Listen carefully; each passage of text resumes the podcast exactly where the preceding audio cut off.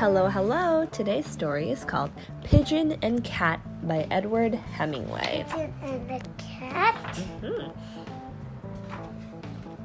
In an abandoned city lot, there sits a cardboard box. Inside the box lives Cat. The box is old and battered, but it keeps Cat warm when it's cold and dry when it's wet. It's filled with his scant possessions a jug of rainwater, some old clothes to sleep on, and pickled clean, a picked clean fish bones. When Cat's hungry, he scales the fence to scavenge for food in the trash bins on the sidewalk. It's the only time he ever leaves the lot. After eating his fill, he returns to his box and takes a catnap with one eye open.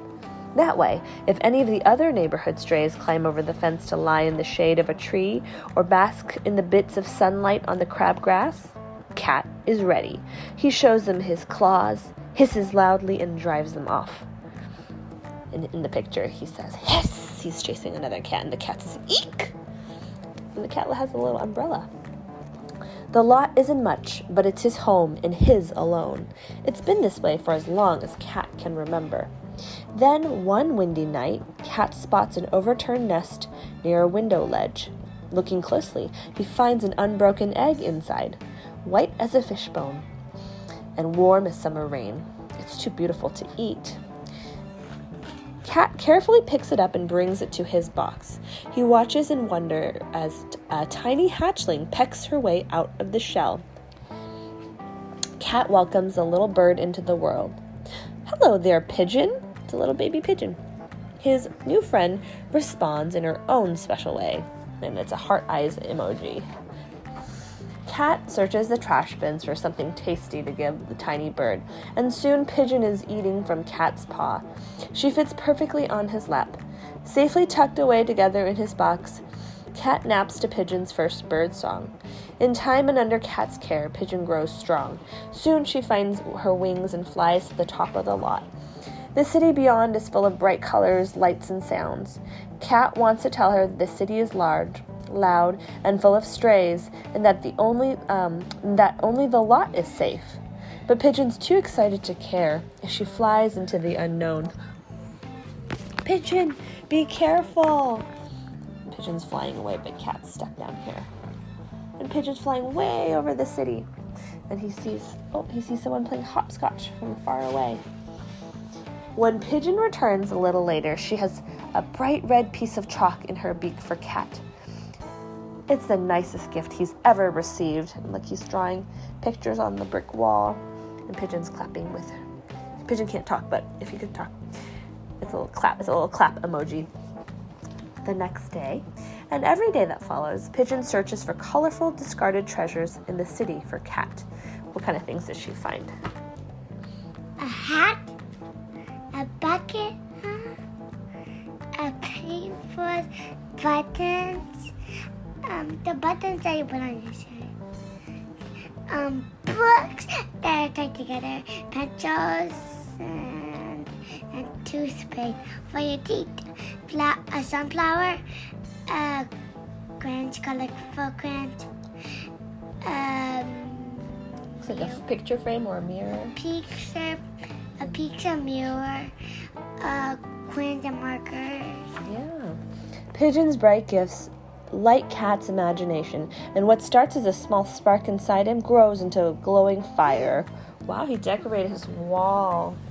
Cat doesn't want to keep this new warmth to himself, so he rolls up his sleeves and begin to, begins to transform a wall in the lot into something beautiful. But one dark afternoon, Pigeon doesn't return from treasure hunting. Cat, stand, Cat stands vigil, looking into the angry sky until he's forced to hide from the rain and the wind. He's yelling, Pigeon! When the storm passes, he calls out for his friend till his voice is hoarse. Pigeon is nowhere to be found.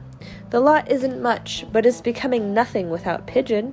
Gathering all his courage and some possessions, Cat climbs over the fence and into the city.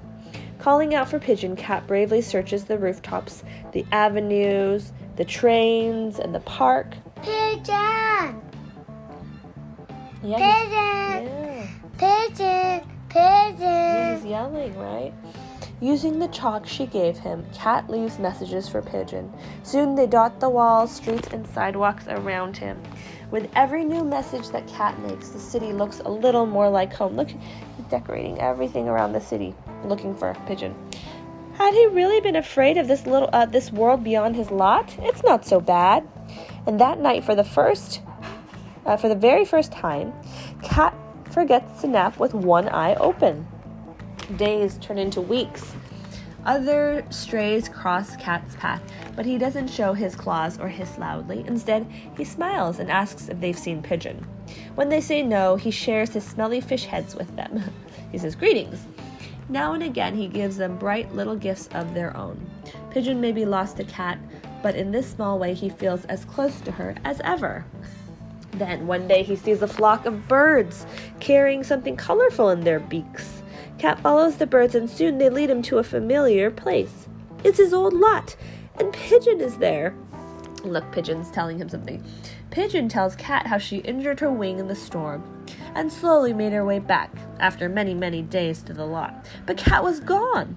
While she waited for him, and with the help of the animals in the neighborhood, Pigeon opened the lot to all the strays. She hopes Cat doesn't mind. And Cat says, Oh, Pigeon, how could I mind? We've always understood each other. That very night, Cat joins the animals in the shelter for a celebration dinner. Ooh. Cat, sometimes I, I saw cat Little go mice. in. I think cat the went key- in here. Are the cat? Are the cats gonna eat them? I don't think so. It looks like they're celebrating and dancing. Mice are always straight. Can I reread this? Just a minute, yeah. That very night, Cat joins the animals in the shelter for a celebration dinner. Pigeon still fits perfectly on his lap. In the bustling city lot, there's a shelter filled with animals, light, art, and laughter. All are welcome. See, there's their table. It's been this way for as long as Pigeon and Cat can remember. How beautiful it is now, decorated with so much art. And they grew plants. Yeah, and that is The end. the end. Bye bye. I hope you like this one. Sorry, but the reason I said shh is because it's nighttime and so we are sleeping, and that's what Mama always does. But I also don't want to wake Sawyer up because I don't want to get him all crying. So that's why I'm doing it. And we have the first day of school tomorrow. And if so, if you have the first day of school tomorrow, we are sending you lots of good vibes and hope you have a great first day of school. Good luck, and me, and and, and I hope you like the teacher you get. Hey guys.